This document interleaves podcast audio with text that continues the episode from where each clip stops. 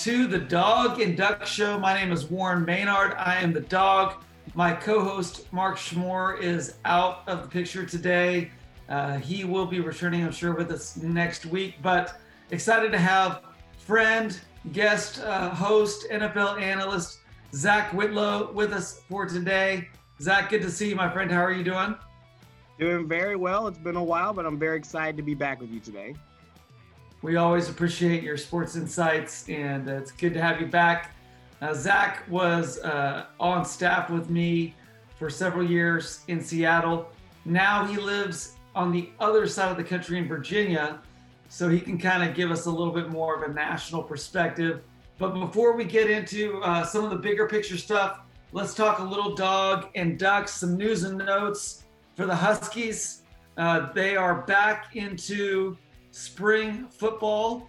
Uh, so that's uh, that's up and running now. I think they're about four or five practices in uh, to uh, their spring football season. And one thing that they're doing this year that would have never happened in the Chris Peterson era, and, and that is they they've opened up a number of practices for fans and media to attend. Chris kind of had a, a, a, much more, you know, protective uh, perspective on how to run his practices I think Jimmy Lake realizes that UW needs to get some momentum, needs to get some more fan engagement. Uh, there's a, there's been a little bit of a sense of negativity within the program, with some coaches leaving, with players departing. Um, so I think this is a healthy step for UW, and uh, and and they're going to be, you know, they're going to be doing the practices in person the next few Saturdays. They'll be having uh, their their practices uh, kind of reported on with uh, Tony Castricone. And then they've got their spring game coming up uh, for Saturday in May, and uh, a lot of excitement around trying to really get uh, a lot of fan support. So if you're a Husky fan, I encourage you to go out to the spring game for Saturday in May. Should be a beautiful day and a lot of fun. Uh, but in addition to that, ongoing storyline of the transfer portal continues, this time in the Huskies' favor with um, impact transfer uh, Michigan wide receiver Giles Jackson. Uh, Jackson is a, uh, a speedster. He was a, a, kick returner and a wide receiver for the University of Michigan, four star coming out of high school. Um, for his career, he's got 24 catches and 309 yards uh, for a touchdown, which uh, doesn't sound all that impressive. But when you look at the statistics of the wide receivers on the Husky roster already, that automatically puts him really near the top in terms of most experienced wide receivers on the roster. But this guy is an explosive player. He's got two touchdowns of over 95 yards in his college career already. And uh, boy, what an exciting thing it's going to be if he gets into the game and makes something happen against the University of Michigan when we're in Ann Arbor this September. So, big pickup for the Dogs. A lot of reason for optimism in spite of uh, a number of players transferring out. The Huskies are still returning an experienced roster of 19 of 22 starters going into the next season. So a lot of positive things to focus on, and we'll probably do a full Husky football rundown, um, and then uh, we'll have to, of course, do one for the Ducks as well sometime in the next few weeks. So be looking forward to that. Uh, with Husky basketball, uh, the problems just continue. There's not a lot of enthusiasm there. We'll get to them in a little bit. Uh, but the Lady Dogs uh, are doing well. The, the, softball, volleyball, tennis, and crew are all uh, having some real good success right now. So that's a little bit of the news and notes with the Dogs. Uh, I'm not going to report much on the Ducks, although I will say that uh, Oregon Duck CJ Verdell, running back, uh, presumed starter. He has announced that his goal is to rush for over 2,000 yards this season and for the team to make the college football playoffs. So, a lot of optimism coming out of the Oregon Duck camp this spring as well. Uh, Zach, any thoughts about just what you're seeing, hearing about uh, college football teams in general as their spring uh, trainings are taking place? And, uh, you know, where, where's the enthusiasm? Maybe where's a little bit of, uh, you know, fear or pessimism that you're picking up on a national level? I think that, you know, we're in an interesting time because really since the playoffs began, I mean, it really has been dominated by Clemson and Alabama. You know, Oklahoma, Ohio State, they've been in there, but really this era has really been Bama and Clemson. So Clemson, obviously now having replaced Trevor Lawrence, that'll be very interesting. Now Dabo has shown that um, he didn't go immediately, you know, from Deshaun to Trevor. He had the year in between with Kelly Bryant, and they still made the playoffs. But I don't know if they ever really were considered as lethal as they were when they had Lawrence. So I wonder if that's a if this is maybe a, a minor step back year for Clemson.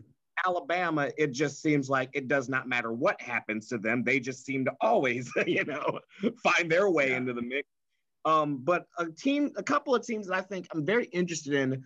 Um, Oklahoma really mm-hmm. impressed me last year, and the reason is that yeah. we're so used to seeing Lincoln Riley and the work he does with quarterbacks, Murray, uh, uh, Baker. Yeah. Uh, we, we we see the work he's done with those guys. But last year was one of the very first times in in my recent memory that I can remember. Oh, you had a defense, and they're yeah. bringing back starters from that defense. So I look at Oklahoma, Spencer Rattler. He's another one of those guys that mm. progressively got better um, as the season went along. I think OU, if they can get back to that level that they played defensively, I think OU to me is really a lethal threat. Mm-hmm. Um, and I think could actually really take it all next year. And that would kind of again, it, I mean, OU is a is a traditional powerhouse, but like I said, we've really been seeing just kind of like the Clemson Bama dominance so that's the team I think could actually kind of maybe snoop swoop in and be, you know, the LSU of a few years ago that just kind of finally breaks up the party a little bit. But yeah, you know, that's an that's an interesting take because I think, you know, when you look at the the incredible run that they've had with their quarterbacks with Baker Mayfield, Kyler Murray, Jalen Hurts, Spencer Rattler to me is a clear notch below uh, a couple of those guys. But I think when you look at the entirety of their team, they may be better positioned this year to really break into that top two, you know, to make it to the finals. If if they can make it to the finals, even if they don't win it, that's a major step forward, um, which just goes to show how difficult that is. But yeah, you're right. I mean, even though Rattler, in my opinion, at, at least what he's proven thus far, he's not on that same level as a Murray or a Mayfield, but they could they could the the team that that really breaks through this year. Yeah, and I think you said it. You hit the nail on the head in that like it kind of seemed like you know when when when when Mayfield got there, he had you know some kind of established credibility even when he got there. Murray, he had established credibility. Hurts definitely had established credibility being at Alabama, right? Yeah. So all of those guys, they it wasn't they all kind of had some kind of established credibility. Rattler didn't necessarily have that. And I think it's because, like you said, I don't think talent-wise he is as good as those three. But I think in a in a weird way, because he's not as talented, it kind of forced Coach Riley to have to look, okay, I can't just say, well, I've got, you know, Spencer Rattler. I, have got, and a lot of times when you have the best quarterback, I mean, yeah, you can just, a lot can happen when you do that. But he didn't have that. So then he had to look big picture. And like I said, this is one of the rare occasions where I really saw Oklahoma's defense really step up and consistently right. play well. And so, like you said, I think that they are better positioned as a whole to really be a threat to win the whole thing, or even just like you said, just get to the championship. Right, right. Yeah, you know, um, it's funny. I was I was talking with with Mark about this a few weeks ago, and we were talking about the Seahawks, and and I kind of I actually kind of used this term uh, that you know, there's there's in my opinion, there's kind of a holy trinity when it comes to having a great program for uh, an NFL team. And in my opinion, that's the quarterback, the head coach, and the general manager. You know, so the, the Seahawks have Russell Wilson, Pete Carroll, John Schneider. Aside from perhaps Brady and Belichick, you know, there's there's not many teams that can compare to that that trio in in the NFL. With with college football, you know, what would you say that that that trinity is? I think it's the quarterback, maybe it's the the head coach or the offensive coordinator, you know, whoever that person is that can maximize the quarterback. And then, you know, what would that third component be? Would it be a defensive coordinator, like I say, a, a Brent Venables, um, or is it something else? I think a defensive coordinator. Another key piece that I think maybe doesn't get recognized as much is that I know, at least from my experiences when I was at ETBU, you know, like for our football program, our head coach would go on like recruiting trips and whatnot, but they also usually had somebody specifically that was in charge of recruiting. And so, and I mean, you know better than anyone in college, it, it's all about the recruiting. coaches. It just comes down to recruiting. Can you mm-hmm. convince this guy that you want to choose my program? That that ultimately is what it comes down to. Um, so I think that's now again. Sometimes the head coach is the main recruit. Like in Alabama, mm-hmm. Nick Saban is a is a pretty sufficient you know recruit. Yeah. You know, yeah. but I know some schools have other like specific people that are like specifically in charge of being the head recruiters um in that aspect. But um, but I think that definitely the head coach, and especially yeah, I think now more so just the way that we're seeing offenses um, go in the in college, I do think definitely if you can surround yourself with the right staff. Um, I think maybe a little more in college basketball, especially when you're if you're if you haven't been a head coach before, mm-hmm. being able to find good wisdom to be able to put in your staff as well definitely helps because like you said it's it's about creating a program right. that I can consistently get people to want to attend. Um, so that's definitely, yeah, I think that's a pretty good, accurate um, quarterback, head coach, and I'd say, yeah, probably a defensive co- coordinator or just really just whoever and man is. Yeah. Because Nick Saban for forever, he had Kirby Smart too. You know, right. like everybody, all the head coaches, uh, Swinney has Venables. All the head coaches kind of have a secondhand man. Orgeron a few years ago had Joe mm-hmm. Brady. So it's yeah. like, yeah, you definitely need to have that secondhand man as well. So I think that's yeah. kind of, and again, sometimes it's the defensive, sometimes the offensive, but I definitely think, yeah, you're going to need all of those if you want a consistently good program. By the way, you mentioned Ed Orgeron. Have you happened to uh, watch any episodes of Young Rock? I've seen, I saw the first one. I saw a couple of highlights. Um, uh, so I haven't seen it consistently, but I, I saw the first episode the character of Ed Orgeron is a recurring character on the show, and uh, it's, it's, actually it's pretty hilarious. I didn't know he was at Miami. I didn't know he was at Miami when The Rock yeah. was there. well, and not but, to be yeah, not to give away any spoilers, but I didn't realize that uh, a part of that team that Dwayne Johnson was on was Mario Cristobal, the head coach of the Oregon Ducks, and apparently Cristobal was responsible for uh, a season-ending injury to uh, Dwayne Johnson in his freshman year.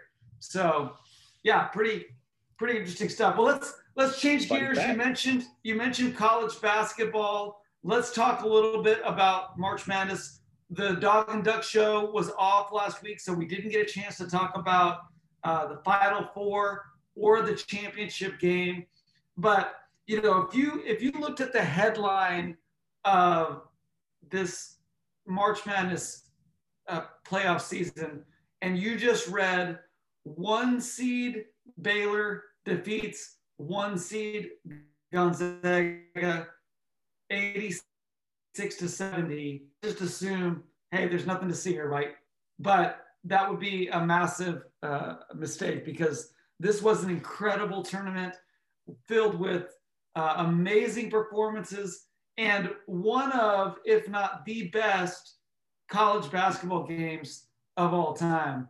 So, give me your breakdown on what you saw in this tournament and then I'm going to hit you up for a few uh, highlights and and um, you know superlatives of you know what what was the best from this this past season's uh, you know Final Four and, and March Madness tournament. Well, I'll say first of all, just as a college basketball fan, just having the tournament this year was just amazing. Even yeah. if it had to all be in Indianapolis, even if they didn't have as many fans, we get it. It was different. All that is true. Just being able to have March Madness, it just it felt like things were somewhat getting back to normal. You know, it was just awesome just in general. But I'll start just with the championship game. Um, first of all, I want to say I am a huge Mark Few fan. I love what he has built at Gonzaga. I think teams have gotten now to where they don't even call him anymore because they know he's not leaving Gonzaga. Mm. Um, so what he's been able to build there has just been amazing. And the fact that you know this is their second national championship game appearance in four years, and for all intents and purposes, they could have made the turn the championship last year too, for all intents and purposes. Um, they were incredibly dominant through the whole season. Mm. So I I want to start to say I don't think that that should be lost. They had an amazing season. They didn't cash in at the end and whatnot. But I do think in the bigger picture, though, I read an article and the title of the article, I loved it so much. It was describing the game, and it, the title of it was Hiding in Plain Sight. And that's what Baylor was. But mm-hmm. if you remember a few months ago when we were reviewing the Super Bowl, I actually did remember mentioning in that, you know, kind of how my focus goes now to college basketball and I mentioned then that, yeah, I really think Baylor could win it all this year. Mm-hmm. The thing was, shortly thereafter, though, they had like a three week pause because of COVID. So, mm-hmm. you know, you take three weeks off and then they start back up and they have basically a week of games. And then they have the Big 12 tournament and then the tournament. Yeah. And so the whole time I was like, I mean, can they play themselves back into the form that they were before the COVID mm-hmm. pause? And to answer the question, yes, they did. Um, it was literally from the opening tip. Baylor just, I think Gonzaga, that was the first time all season they had met a team with just that physicality and that athleticism. Baylor was unique in that I don't necessarily know if they, Butler was the most outstanding player, but I don't know if looking at their team, I find like necessarily like this great generational player. I don't see mm-hmm. that. But what they had was a lot of very good experienced players. Yeah. That knew each other and knew how to win. And so I think because they had that, that was what I think helped them be able to just just mop the floor with Gonzaga. But all in all, I thought it was just an amazing tournament. And you know, hey, this was rare that the top two teams, generally regarded as the top two teams throughout the whole season, actually got to the championship. So for me, I feel like we definitely got a definitive champion. We felt like mm-hmm. Baylor and Gonzaga were the two best. They were supposed to play in December, and then COVID canceled that. And but we got the two best teams, in my opinion. They played each other, and Baylor just they had their way, and it was like it wasn't even really close. So, um, but Baylor was just as dominant as Gonzaga. They just didn't have a zero in the loss column but very impressive. Yeah. Hats off to Scott Drew and to all of my Baylor alum friends. It is now their life is now complete. um, Absolutely. Well, I don't think that there's any doubt that the team that overachieved above and beyond expectations was UCLA. And by extension, the Pac 12 uh, outperformed oh, man. everybody's expectations, aside from maybe good old Bill Walton. And, uh, and, and they, they gave Gonzaga the undefeated number, undisputed number one team in the nation. They gave them a run for their money that I think, you know, will be remembered for decades. Tell me a little bit about what that game was like for you watching it uh, you know, as it as it unfolded. Yeah, UCLA. I mean, to back up for those who don't know, UCLA was one of the final teams to even get into the field. That's they right. Were, they had to they, play, they had to play in, and it's not. And uh, guess who they had to play in that first game? They had to play this team called Michigan State. You yeah. know, um, and so they have to start this tournament off to playing Michigan State to even get into the field. Mm-hmm. And so then they they put, beat Michigan State in a thrill in an overtime thriller. and then they get in. Um, they play a very underrated BYU team, but the team that took Gonzaga to the limit in the West Coast Championship, they beat them. And then now, okay, it's not their fault, but Texas got upset by Abilene Christian. You can only play who's in front of you, but hey, they played Abilene Christian and they won. Um, but then they get to the yeah. Sweet 16, and that's where I will say, like you said, first off, the Pac 12 committee, national media, y'all need to learn how to stay awake, okay? Because I, as a guy who actually used to live on the West Coast and has a little bit more of a vested interest in the Pac 12, I literally saw all season long the highest I would see a Pac 12 team is get like 16 in the top 25. It would be like a Southern Cal or an Oregon or Colorado or something. And I'm just sitting there, I'm like, what? Am I the only one noticing they had so many good teams? And that was before Oregon State even snuck into the back door, you know? Yeah. And so it's like, I remember just watching and thinking to myself, am I, am, am I going mad? Am I the only one who notices they have a ton of really good teams out there? Mm-hmm. And so, like you said, the Pac 12 absolutely way over exceeded. Now, again, yeah. other than me and Bill Walton, we were the only two that really right. said, okay, guys, y'all don't realize they've actually got some really good teams.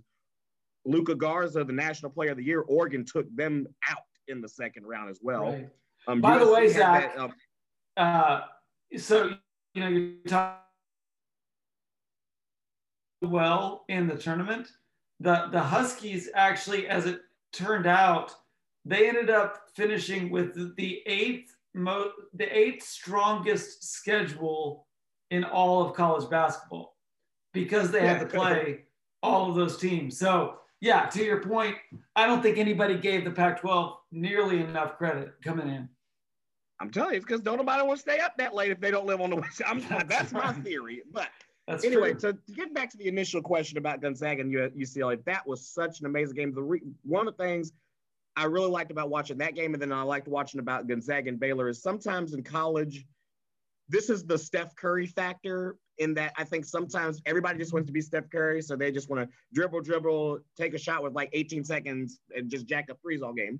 But what I liked about watching Gonzaga and UCLA and Gonzaga Baylor is these were two incredibly well coached teams that said, okay, we're going to actually execute our offense. And both teams, Gonzaga and UCLA, ended up shooting over 50% for, for, for the game, yeah. not um, just jacking up threes all game long that was one thing that for me as a fan made it very enjoyable. But man, just watching how UCLA, I if every time it seemed like Gonzaga was finally like, okay, we've got you know yeah. a five point lead. I'm just like, you're gonna, it ain't over. Okay, they're not going away. But um, obviously the end of the the end in overtime, Juzang, who by the way, you talk about draft stocks going up, big time, oh, big time. Uh, Juzang's draft stock went way I've been paying attention to UCLA, but Juzang we saw in the tournament, I did not see that guy all season. That's who I was wanting to see all season. Mm-hmm. But uh, yeah, he stepped up in a big way in the tournament. Um, and so when he gets down there and scores, you know, first off, my heart is like, oh, how did he do that? You know, so we're tied, and it's it's one of those weird things because there's so many different coaching strategies you can have in that situation you know, if you obviously don't want to foul, but if you're in that situation, really, you only, I think there was only what, like four seconds left. They didn't take a timeout, so they didn't try to advance or anything. So you're just getting it up. And you know, if you're from half court, you have to heave that thing up. And, and in that situation, it's okay because if you miss it, we're going to double overtime. If you make it, you're a hero. And when he made it, I literally, I literally fell off of my couch, just like, what? Because I'm in shock from the Juzang make. And I'm thinking to myself, okay, double overtime. I could go for five more minutes. And then Suggs makes that shot. And it was, it was, I think it was the second best college basketball game I'd ever witnessed. My mm. personal favorite would still have to be North Carolina and Villanova in the championship game in 2016, because one, it was in Texas. Um, and two, it was for the championship, and Jenkins hit the buzzer beater um, to win the title. Nice. But that that was just an amazing college basketball. It was one of those. I wish both of them could have won. You didn't want to really see a loser in that, but it was such an amazing game. Absolutely, absolutely. You know, it, like you said, it was like as the game was kind of going on, you kind of it kind of felt like everybody would would take a little bit of a, a sigh and go, okay, Gonzaga's got this. But then UCLA would come right back and, you know, over and over and over again. They were like, well, good job, UCLA. You did your best. And then, nope, they're back right at it. And if it were not for uh, really a miraculous shot, which we'll talk about in just a second, you know, who knows what would have happened if it had gone to a second overtime. So let's talk a little, talk a little bit about some of our superlatives. Uh, Zach, what would you say? What was your what was the one shining moment for you? Like that that one moment, that one play that really captured you in this this most recent tournament? Um, so it is my favorite and least favorite moment of the tournament, and it would have to be the Oral Roberts Golden Eagles. It's my least favorite in that I picked Ohio State to make the Final Four. So thanks a lot, Coach Mills. Um, but Max Abmas, um, he actually was the leading scorer in Division One this year, and yeah. I knew about that. But the one thing that's always tricky with some of those um, lower seed teams is a lot of times they have like a, an elite player like that. But when you're going up against a more superior talented team, you're going to need more than that one elite player.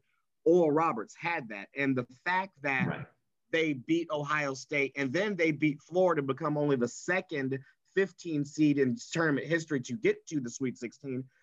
Again, I'm thinking, mm-hmm. okay, just like I said earlier, it's like, what a nice, cute little story it's been for all right. And then they took Arkansas to the limit. And so it's just like, to me, mm-hmm. that's really the essence of March Madness is you get to yeah. see teams who up until then, nobody had ever heard of Oral Roberts. Nobody probably even knows where Oral Roberts is. You know, n- nobody had ever heard of these guys. But to be able to see this team of discipline, you know, talented kids get a shot on a national scale to actually show people just how good they were. For me, the team that I think captured me the most would have to be Oral Roberts um, and the way that they made a run to the Sweet 16 and almost got to the Elite Eight. Absolutely. That was beautiful. You know, and I mean, I think to me, uh, the same could be said in many ways about uh, Oregon State's run. I don't think anybody saw that coming. I, I look. I think you know, to me, like the one play that will forever be in my mind is that Jalen Suggs three-point half-court shot. You know, to to to win the game, and at that moment, and by the way, Mark wrote a great Mark's moment about this, but at that moment, you felt like, okay, this is a team of historic destiny. You know, they, they, they're undefeated. They're going to do what Indiana did, you know, in 1976. They're going to, they're going to go through and win it all undefeated. And that just felt like that. I mean, that one shining moment. And as it turned out, and as Mark really eloquently described in his blog, you know, there's a number of those uh, type of things throughout sports history where the game before the championship game is really the most memorable and epic. And then the team that won in such a memorable way ends up losing in kind of a you know nondescript way, which you know it is what it is. But I think I think most people will remember that moment maybe more than any other in the tournament. And for me, then kind of the next part of you know these superlatives is what's the best game. To me, that's what that that is. Is it's it's that UCLA uh, Gonzaga game. But how about for you? What what would you deem to be the best game of the tourney?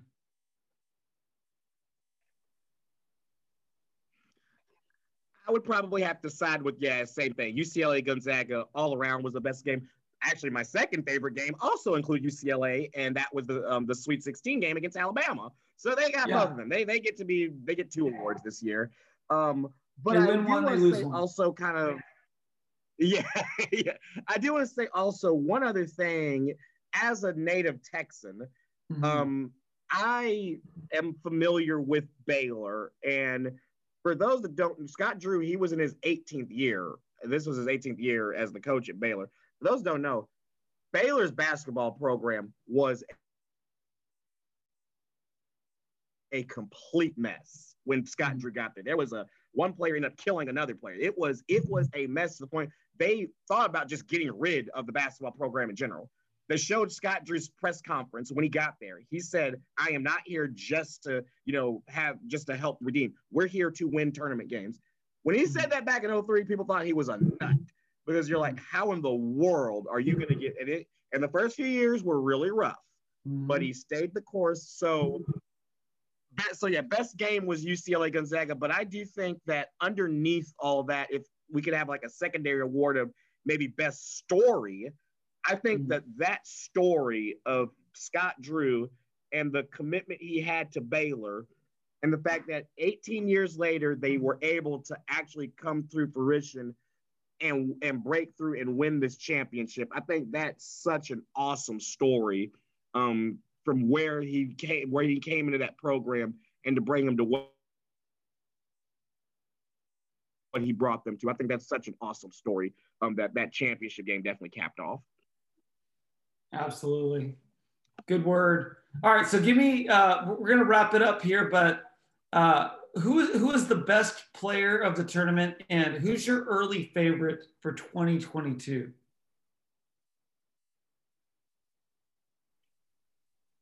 I'm tempted to go with Suggs, but like I said, I mean, the player that I think absolutely impressed me the most would have to be Juzang, um, just because, mm-hmm. like I said, I did not see that throughout the season. So then yeah. that kind of leads me to the next point of UCLA. Keep in mind, only had one senior on the team, and that one mm-hmm. senior was banged up the most of the year. Mm-hmm.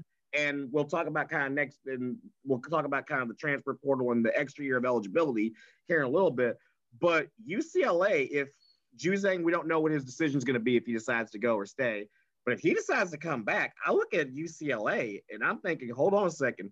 This is a team that grew literally grew up right before our very eyes, mm-hmm. had this remarkable run. Mm-hmm. This year was about, you know, man, what a beautiful Cinderella story. Next year, they're looking at like, wait a minute, hold on a second. We're going to be arguably the most experienced team mm. that has a track record of success now. Why can't we win it all? So UCLA is one team.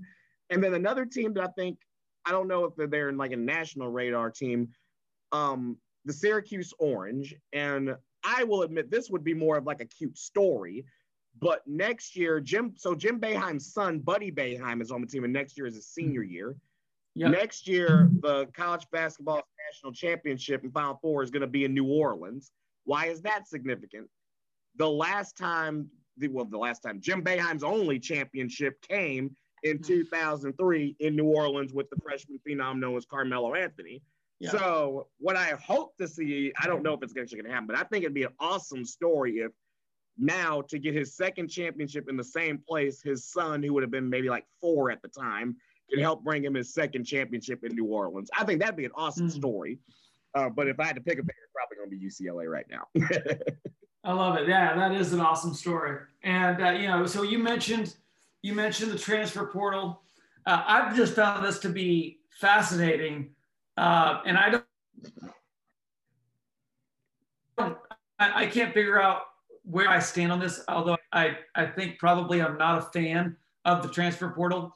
But as you mentioned, this is a really unique year because the NCAA has granted an additional year of eligibility because of COVID 19. So every football player, every basketball player, uh, basically they were able to play this year without burning any eligibility in their in their career.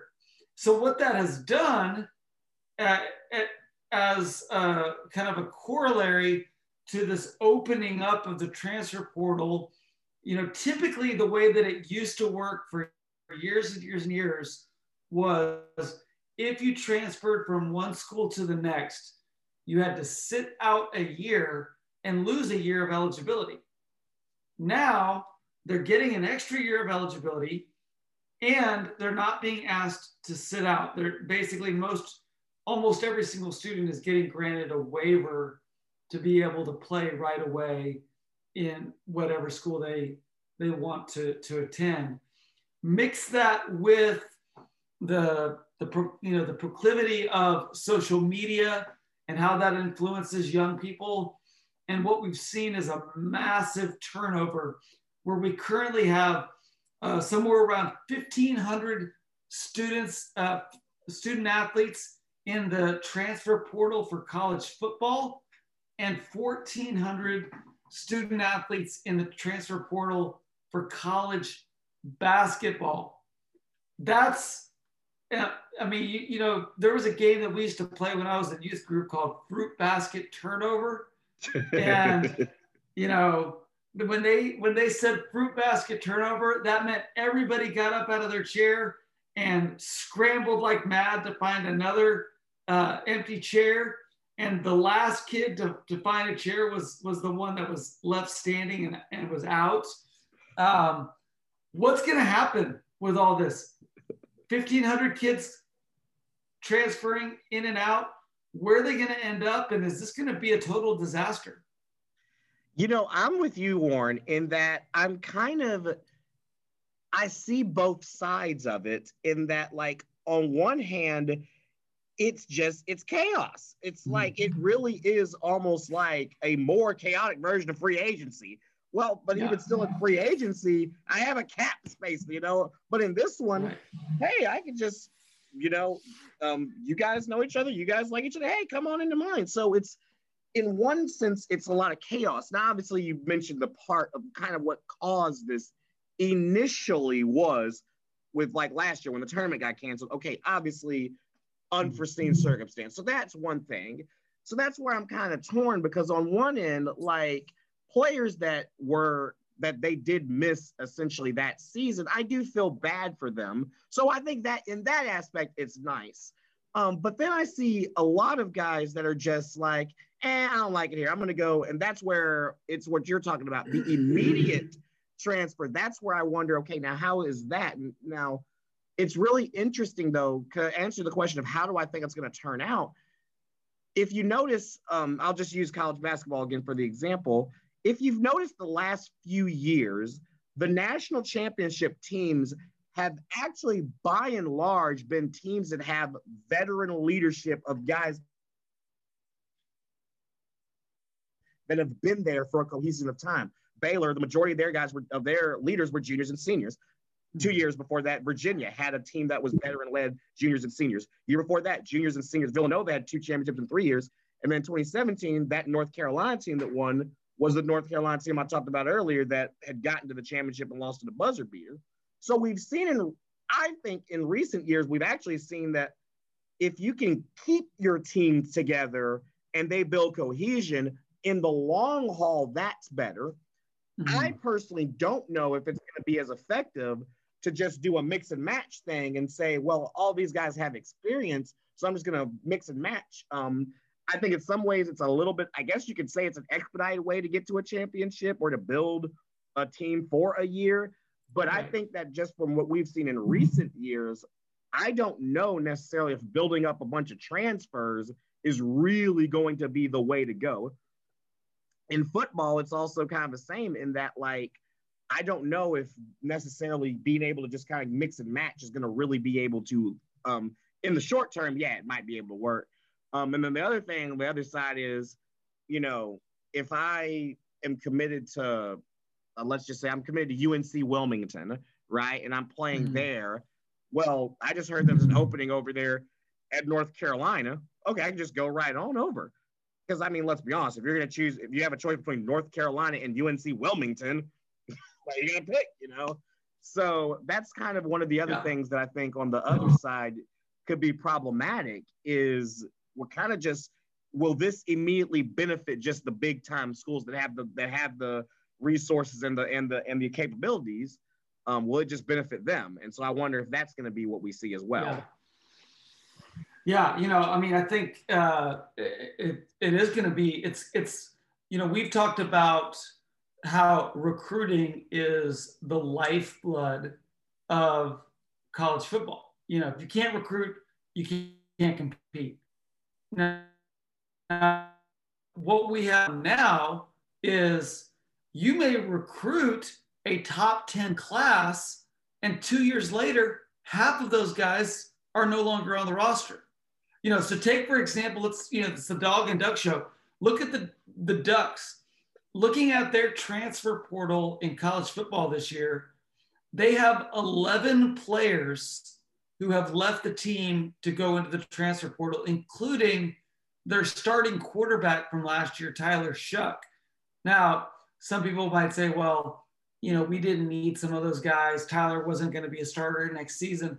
But still, you're talking about 11 guys that were on the roster, providing depth, perhaps starting, that are no longer on the team. As of today, they haven't replaced those guys with anybody else in the transfer portal. University of Washington, they've had nine guys transfer out. They have had uh, a few guys transfer in. They've got, let me count one, two, three, four. They've got four, no, five guys transferred in. So they essentially they have a net loss of four in terms of total roster. But uh, yeah, this is going to be a game changer for a lot of programs where you know they might be able to go out and fill holes, or they may end up finding themselves. You know, they, they end the season going, hey, look, we're going to be really good next year. We've got X number of returning starters. But by the time the fall rolls around, six or seven of those guys are playing for someone else. So this is going to be, a, I think, a really um, interesting dynamic to see how this plays out. And the same is true in the in the basketball realm as well. I mean, the Husky basketball team, which had one of its worst seasons in recorded history um, this past season, is in serious peril. I mean, it's, it's like a total wipeout. Um, they've lost one, two, three, four, five, six players from last year's roster um, with only one new player coming in from Arizona. So this is this is going to be a completely different team next year. And you might say, well, you know, they did they weren't very good. Maybe that's a good thing. But you know, in addition to recruiting high school players, now coaches are really going to have to focus on recruiting out of the transfer portal to make up for the losses of the, the players that, you know, were disgruntled, don't like the system, don't feel like they're getting enough playing time, whatever that is. You know, it's hard to imagine how this is going to end up being good for college football or college basketball. And I think the point that you hit, because like like you said, like if someone goes, well, they weren't really that good. What's the problem? You got to think big picture, long term if I'm a high schooler or a transfer for that matter, yeah. if I keep seeing at this particular program, five, six players seem to keep transferring, well, is that not going to cause a red flag in my eyes when I'm looking and picking schools? So it's, it's not just as simple as the immediate replacing. You have to think big picture now. If I notice that a place keeps having a lot of turnover happen at, well, that's going to mm-hmm. cause me some concerns if I'm picking places here. So that's that's the other, I think, the bigger picture thing. I don't think sometimes people notice. And I think that's that, like you said, that is a very crucial piece then. Um, because for all intents and purposes, there might not be anything wrong with that program, but it's the perception. Yeah. If I perceive that there is a problem, then it's going to kill the recruiting on both ends, whether it's with transfers or whether it's with high schoolers. Yeah, you know, I think at the end of the day, um, savvy coaches will find a way to take advantage of this. Savvy players will find a way to benefit from this. But I wonder how many players of these 1,500 football, 1,400 basketball are going to find themselves left out in the cold in a few months when all the dust settles and uh, coaches look at their tape and say, nah, you know, uh, uh, you might have been good coming out of high school, but I don't think I want to take a risk on you. And how many football teams are going to be really hurting?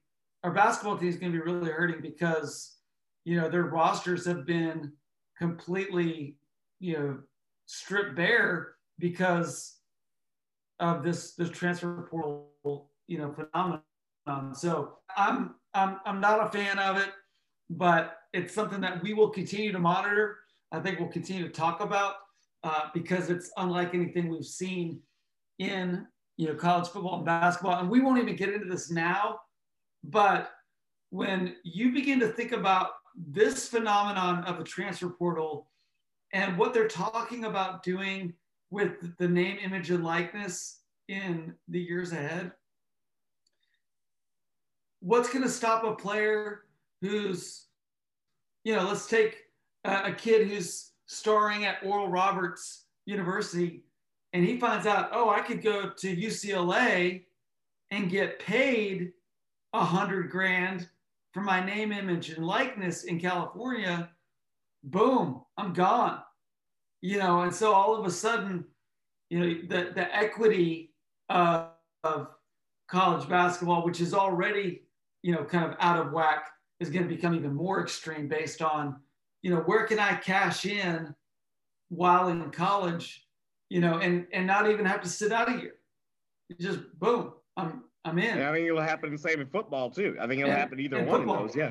I mean, USC, I think is going to be primed for that. They're, you know, they're they're in Hollywood. Yeah. uh, obviously, Alabama's going to make a way to to to to fill some pockets, but this is this is a, a crazy season. So, all right, we've got Zach. We've got about ten minutes left, so we'll talk just for a few minutes about the NFL off season. Um, couple of highlights. The, the NFL has officially approved adding a 17th game to the season, reducing the number of preseason uh, games to three. Is this a good move for the NFL and for, for players and fans? I think it can. I think it could be a good move, but I don't think it was a necessary move. Mm-hmm. because I think in one sense it's nice because you are going to now get more interconference games. Like next year, we're going to get to see Green Bay play Kansas City. I'm okay with that. Rodgers and Mahomes, I'm fine with. You know, so on yeah. that aspect, yeah, as a fan, that's awesome.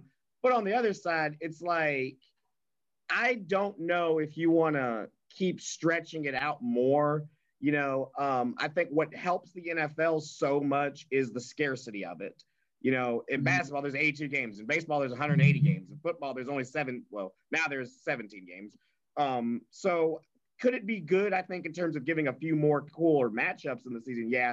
But I don't think it's necessary, and I definitely don't want us to start trying to ex- expand it more, uh, more and more. Yeah, you know, I think the the biggest concern is injuries. You know, when when you add that 17th game, because let's face it, guys aren't getting hurt in preseason games because they're not playing starters are not playing in these preseason games. Exactly. Which is the whole reason why we don't want to see more preseason games. But they are playing in regular season games. How many injuries will be added you know at before the playoffs because of that 17th game? You know I, I to be honest i haven't done a lot of research on this particular subject but it seems to me, I wonder, Zach, and maybe you might be able to, to, to comment on this, but how much of this was motivated by the fact that uh, this is going to help bump up the uh, the salary caps for the, the teams moving ahead, recognizing that all of the salary caps have dropped over this free agent season because of the, the lack of fans and the reduced income from COVID 19. Would this 17th game have been added if it weren't for COVID 19 and the impact on the salary caps?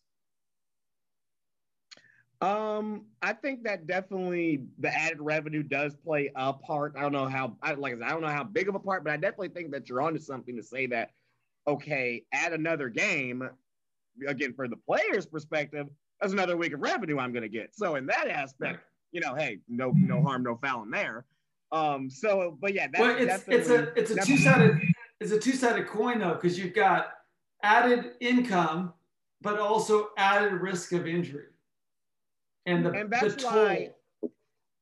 And the weirdest thing about it is that this was collectively bargained. The mm-hmm. players agreed to this, so yeah. it's like so I hear like uh, you know they make the decision. Alvin Kamara comes out and says this is dumb.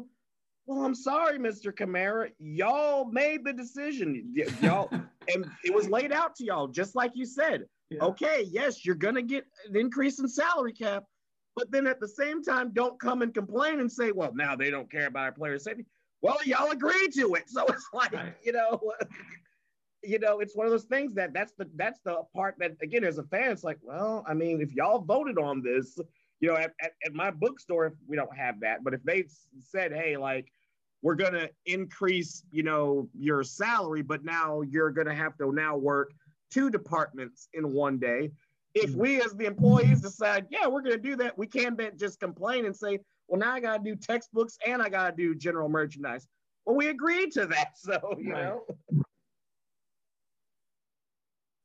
Yeah, well, I you know I think after the dust settles, you know when we see fans return to the stadiums, when we see the money go back up, it will be interesting if at some point there's some kind of an expression of regret that they made this decision to add the 17th game, because I really think this was about money. This is about oh, yeah. the players wanting more money and seeing their money go down this offseason I think had a big a big impact on that. All right. So talking about free agents, you know, this is not the, this was not the the off season to be a, a unrestricted free agent. Um, all like I mentioned, all of the salary caps have been reduced, and players that were expecting a big payday are finding themselves waiting on a phone call uh, from from NFL teams few uh, few players of, of note that, that uh, are still yet to be signed. Uh, Richard Sherman, um, who uh, is coming off of, I would say, a, a decent season uh, with with uh, San Francisco, but um, he's he's still waiting on that that deal. I think he's going to find himself to be disappointed Antonio Brown. And uh, how about the Buccaneers reloading for another Super Bowl run? They've re signed Fournette, they've re signed Jones, and then they went out and they got Giovani Bernard from the Cincinnati Bengals, uh, who I love as a player. I think he's he's always been a great fill in. He's a great pass catcher. Seems like a guy that will fit in really well with a Tom Brady system. They got Gronk, Barrett, Godwin back. What are your thoughts about this uh, this free agent signing period? Well, yeah, like you said, Tampa Bay. We've we've always we were talking about how one of the difficulties in being able to repeat as champions is that inevitably somebody wants their bigger piece of the pie. That's just that's just how it works usually. But in Tampa Bay's case, they amazingly were able to keep a good chunk of this team together. Um, so I think that they definitely have a very legitimate shot at repeating his Super Bowl chance because of that. Um, two names I think are very interesting that are still on the market. You mentioned Richard Sherman. I think that a good chunk of the concern with him now is he is getting up there in age. He has had injuries. I don't think it's necessarily his, we'll just say, spirited personality um, that he has. But I think that's it's more more to do with okay, we're not getting the Legion of Boom Richard Sherman. But now I would also say though, I still think as a veteran, just mm-hmm. based on just his intellect of the game alone, I would still want to have him. But if, to your point, if he's trying to get the big payday, I don't think that's going to happen. And the other name, and another name you're familiar with, I think that he's actually now looking like they, he might be signing with Cleveland, though, is Jadeveon Clowney. And yeah. Jadeveon Clowney has always been someone that is just, he's always intrigued me because if you just mm-hmm. look at this man, he is a physical specimen. Mm-hmm. But I don't know how about if you feel this way, but since he entered the league, I just don't feel like, given what we thought he was going to be when he was drafted number one, I just don't feel like I have ever really seen that guy consistently. I've seen flashes of him, yeah. But I don't. I feel like sometimes we go back to that hit when he did in, in that bowl game against Michigan. We popped that dude's helmet off. Yeah. We thought we were going to get that, and I just don't feel. Now some of it is injuries, obviously, but mm-hmm. I just don't. And it's something I didn't even know. He's only 28, so he's not yeah. even. But he's he's an older 28 because of injuries. Right. So right. he's another one of those guys that I like that they signed him, but I just wonder. Okay, am I ever going to really get to see the Jadeveon Clowney we thought we were going to get? Because, like I said, up till now, I just have don't feel like we've seen that yet. Yeah, you know, I mean, J- Jadeveon Clowney, he's he's one of those guys that he was the best player in high school football. You know, when he when he you know committed to go to the University of South Carolina, he was the best player in college football when he was drafted by the Texans. So he had all of the expectations of being, you know, the next Lawrence Taylor, you know, the next Reggie White. And clearly he has not lived up to those expectations. Then he was paired next to JJ Watt, who was uh, a walk on at Wisconsin, who ended up becoming, for at least a handful of years, the most or one of the most dominant defensive football players in in in, in the NFL. So I think that there was a, a you know the it was the expectations and comparison that I think really crushed uh, Clowney. If he had been a late first round draft pick, I think people would look at his career and go, "Yeah, he was good." You know, he, he did what he's he been to three straight Pro Bowls, if I'm not mistaken. Right, but but you know because of that expectation that's but the thing is when you get to the NFL, you're not going to be so head and shoulders above everyone else that you can just dominate on pure size, talent, speed alone. You've got to have that competitive edge. And it doesn't seem like that's in, in Clowney's mental emotional makeup. He's he's a talented guy, but he's not a guy that I think is just a, a nasty dog like Lawrence Taylor was. You know, I think that is 100% accurate. That's I think that sums it up. It's like if he he really is he should be what we see with Aaron Donald and Khalil Mack and Von Miller and those guys. That should be Jadeveon because I think just purely on talent, I think he's talented, more talented than all those guys, just based on talent. But the mm-hmm. difference between those guys and him, just like you mentioned, those guys are dogs. Yeah. They are they are yeah. out there out there to to earn their keep. Aaron Donald, especially, he got paid and then said, "Okay, now that you've given me my money, I'm gonna validate and validate that for you." And all he did was go out there and become defensive player of the year again. So like, but that's I think like you said, like, and that's the tricky thing. Like, how do I get that out of this guy? You know, maybe coming to Cleveland you know, I mean, he was on the other side of JJ Watt. Now he's going to be the other side, um, Myles Garrett. So it's like you had JJ Watt, who was, like you said, a former defensive player of the year. If you can't get double digit sacks when more likely than not people are going to be double teaming Watt, it's like, come on, dude. Like that, that's the yeah. thing. It's like, yeah. it comes down to, do you really want to be that guy? And that's, right. like you said, I don't know if he is, if he has that or not. So maybe yeah. he can. And you can't coach that. You cannot coach that. But yeah. So talking about guys whose whose bodies are older than their actual age, Todd Gurley is another one that's on the free agent list. He's only 26 years old, but he seems like he's 37. You know, he seems like uh, Frank Gore uh, in terms of like the way that that we think about him. And, and uh, Frank Gore's been hobbling around on on two replaced knees for decades now. And he's still playing. and still playing, and still producing. Where, where do you think Gurley's going to end up, and what what you know what can he bring to a team? That's yeah. Todd Gurley is another one of those guys. Now it's like like you said, he's only 26, but he, but the issue with him was he came into the league with injuries, and that was yeah. And it's like we saw when he was with the Rams when he's healthy, you could have made the argument he might have been the, considered the best running back in the game. Mm-hmm. But if I sign him, I also have to take into account I'm going to have to count for now four or five games in the year that he's probably not going to be there for. And it's yeah. like, I mean, the most important thing if I'm if I'm a GM, I gotta know I can depend on and rely on you. Mm-hmm. And when he's healthy, absolutely, I know I can depend on him. But you know, if you're if I got question your durability, that's going to be a problem. So where do I think he would fit? I think he could he would have to find a team that would you know, that he would. I don't know if he'd be able to go to a team and be the number one dog. I just don't know because I just don't know if teams trust his health. I just don't yeah. know if teams have that. Uh, a guy that um, DeSean Jackson, he just recently got signed to the Rams, but the expectation with him is he's not going to be the number one receiver. We already know they got Kupp and Woods for that, but we know he is still capable of breaking past and going past anybody on the field. He's still capable of that. So again, Gurley, is he still capable of being able to give you some good um, production both in and, and outside of the backfield, catching and running? I'm sure he can, but I don't know if he's if again is he looking to be the number one guy?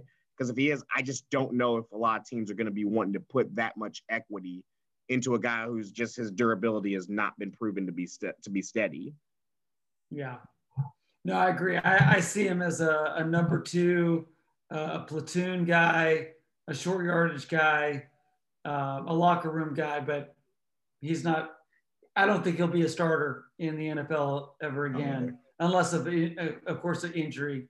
So one guy that we mentioned just a little while ago, and I think this is this maybe you know to me the most fascinating uh, free agent pickup, and that's Antonio Brown. So when Antonio Brown left the Steelers, he was the best wide receiver in the NFL. We all know his backstory, what happened, how he how he you know uh, burned out at at uh, the Raiders, and then set out for some uh, you know non-football reasons.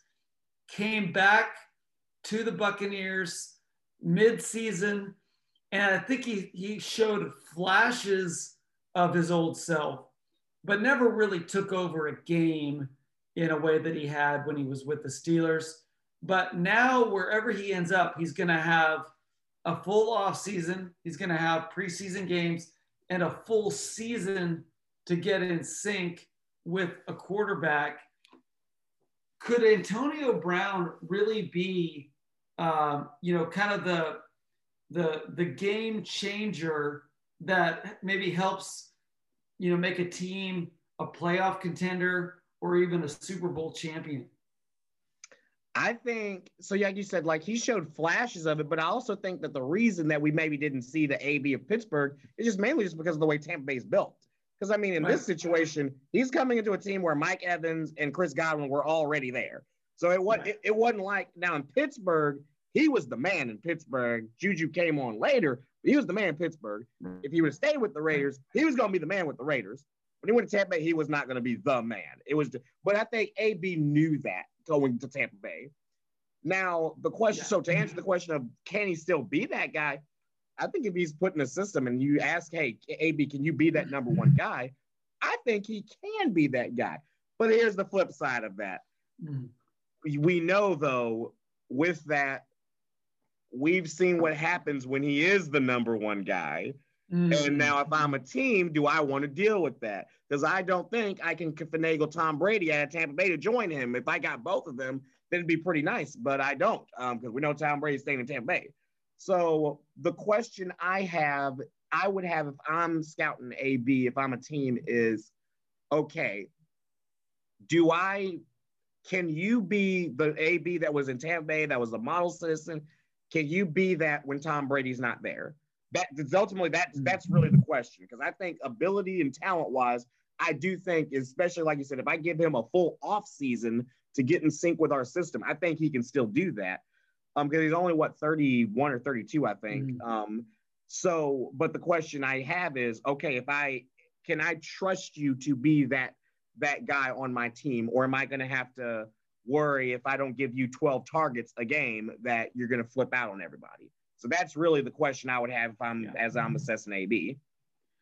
Well, there's no question whatsoever that a guy who is a model citizen and a guy that a head coach can trust with his life is another free agent, the legend Larry Fitzgerald. Is this guy going to come back for another season, or has he cemented uh, his Hall of Fame uh, run and will uh, fade off into the sunset. Yeah, Larry Fitzgerald, he is a so yeah, he is officially a free agent. I personally just do not see him putting on another uniform mm-hmm. of, of another team. So the question would just be, does he want to just continue with Arizona. Now, Arizona did add AJ Green in the offseason, so now they got Green and Hopkins, and they just recently added James Conner to their backfield. Right. Um, and then obviously they just yeah. signed they, they got. Plus, I mean, Christian Christian Kirk was was a, a, weapon for them this year. Yeah, uh, they've got a lot of weapons on offense, and I, you know, if I'm Larry Fitzgerald, I'm looking at that and going, okay, I can be a contributor on this team. Yeah. Without having to carry the load. Yeah. Of uh, of you know being the the number one. And then on the other side of the field, you've got a guy I know you love, Budda Baker, and then you yeah. just got J.J. Watt and Chandler Jones coming back. Arizona, to me, they have everything to at least make the playoffs. Um, but to get to your point with Larry Fitzgerald, this is something I've always found interesting. Okay, I think pretty much everyone agrees universally. Jerry Rice, number one receiver. There's no debate there. Okay. Yeah. But it always feels like the next tier, it's always is it Randy Moss or T.O. And nothing against either one of those guys. But if you just look purely at the numbers, the mm-hmm. second leading receptions leader is Larry Fitzgerald. Right. Second in reception and receiving yards is Larry Fitzgerald. Larry Fitzgerald is sixth all time in touchdowns. Fitzgerald has had more Pro Bowl appearances than T.O. and Moss. And to the point that you mentioned earlier, Larry, we, we all know receivers. We know that that can be the somewhat regarded as diva position. We get all that. Mm-hmm. But Larry Fitzgerald is a receiver who has won the Walter Payton Man of the Year award, and he was the inaugural winner of the Art Rooney Sportsmanship Award. So to when you put all of that together, I believe you really could make the argument based on numbers and what he meant to his team, and the fact that we saw when he got two quarterbacks that actually could get him in a playoff run with Warner and with Palmer. We saw what he was capable of in the playoffs. So not like he didn't deliver then, too. Mm-hmm. You could make the argument. I mean, I don't know why Fitzgerald. I think maybe maybe it is just because Fitzgerald is such a non-diva.